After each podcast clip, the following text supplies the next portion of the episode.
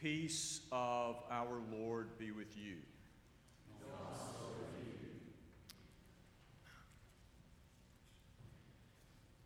In spite of the fact that an abundance of wine can cause so much sorrow and pain in this world. An abundance of wine in the Bible most often serves as a symbol of joy.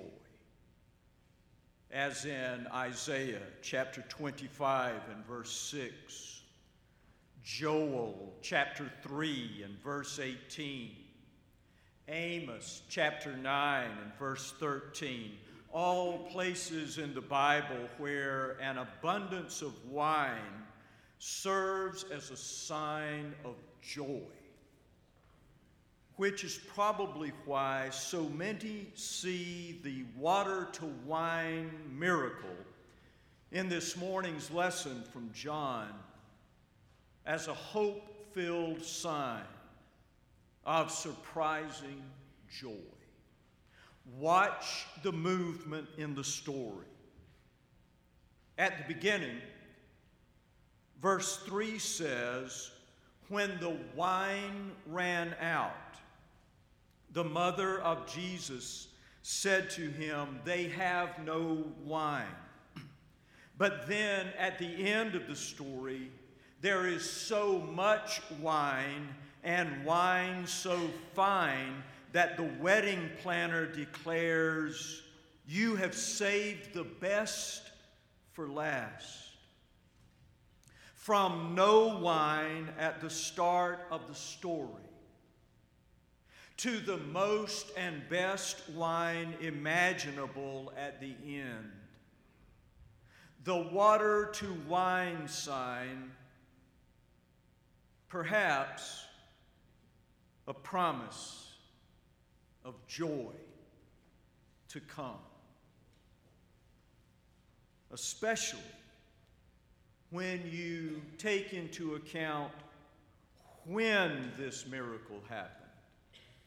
When did the water to wine sign happen?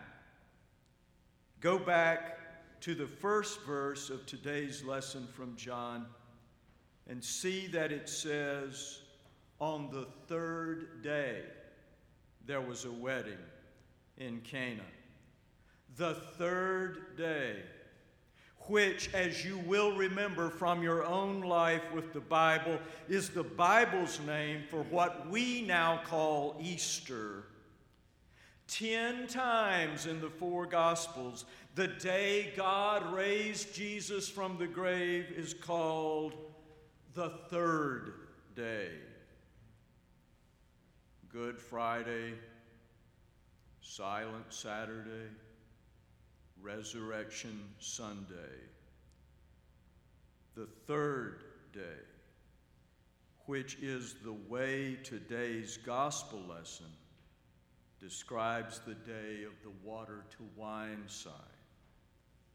The third day, the day which started with the wine running out and ended with the wine running over.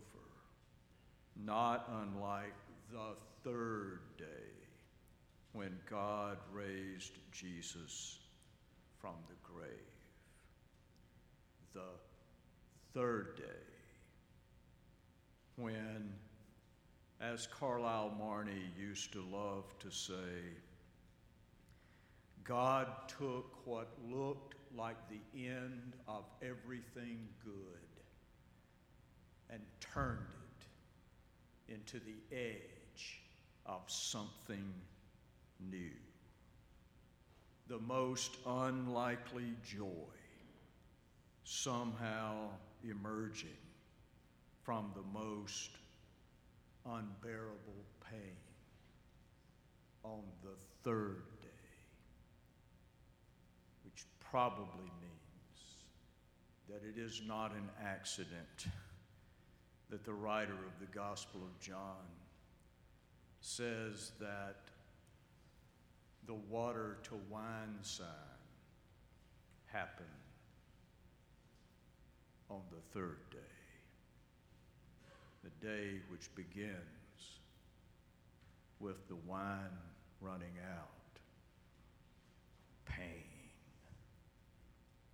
and ends with the wine running over, joy. Joy and pain, pain and joy. It is a wonder, isn't it, how much of each can live in the same life.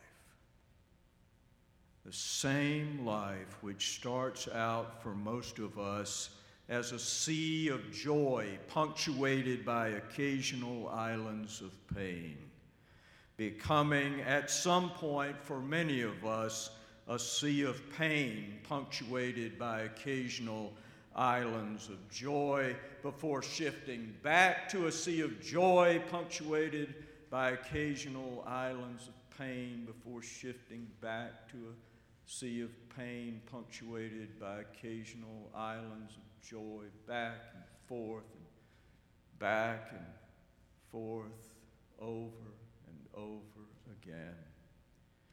In Marilynne Robinson's novel, Lila, she writes, Life on earth is difficult grave and marvelous. Joy and loss exist in the same life, and each must be recognized for what each is. Sometimes, she concludes, it is hard to believe that they are even parts of the same life but of course they are. As Mrs. Soames says in Act 3 of Our Town, looking back across her life from the land of the dead, my, wasn't life awful? And wonderful indeed. Sometimes the wine runs out, and sometimes the wine runs over. Pain and joy, joy and pain, both of which we all will know some of in this life, which is why it is so important for us to practice the skills of being kind, gentle, thoughtful, careful, slow, quiet, forgiving and patient with ourselves and with one another. Because all of us are going to know plenty of both joy and pain we have to take care of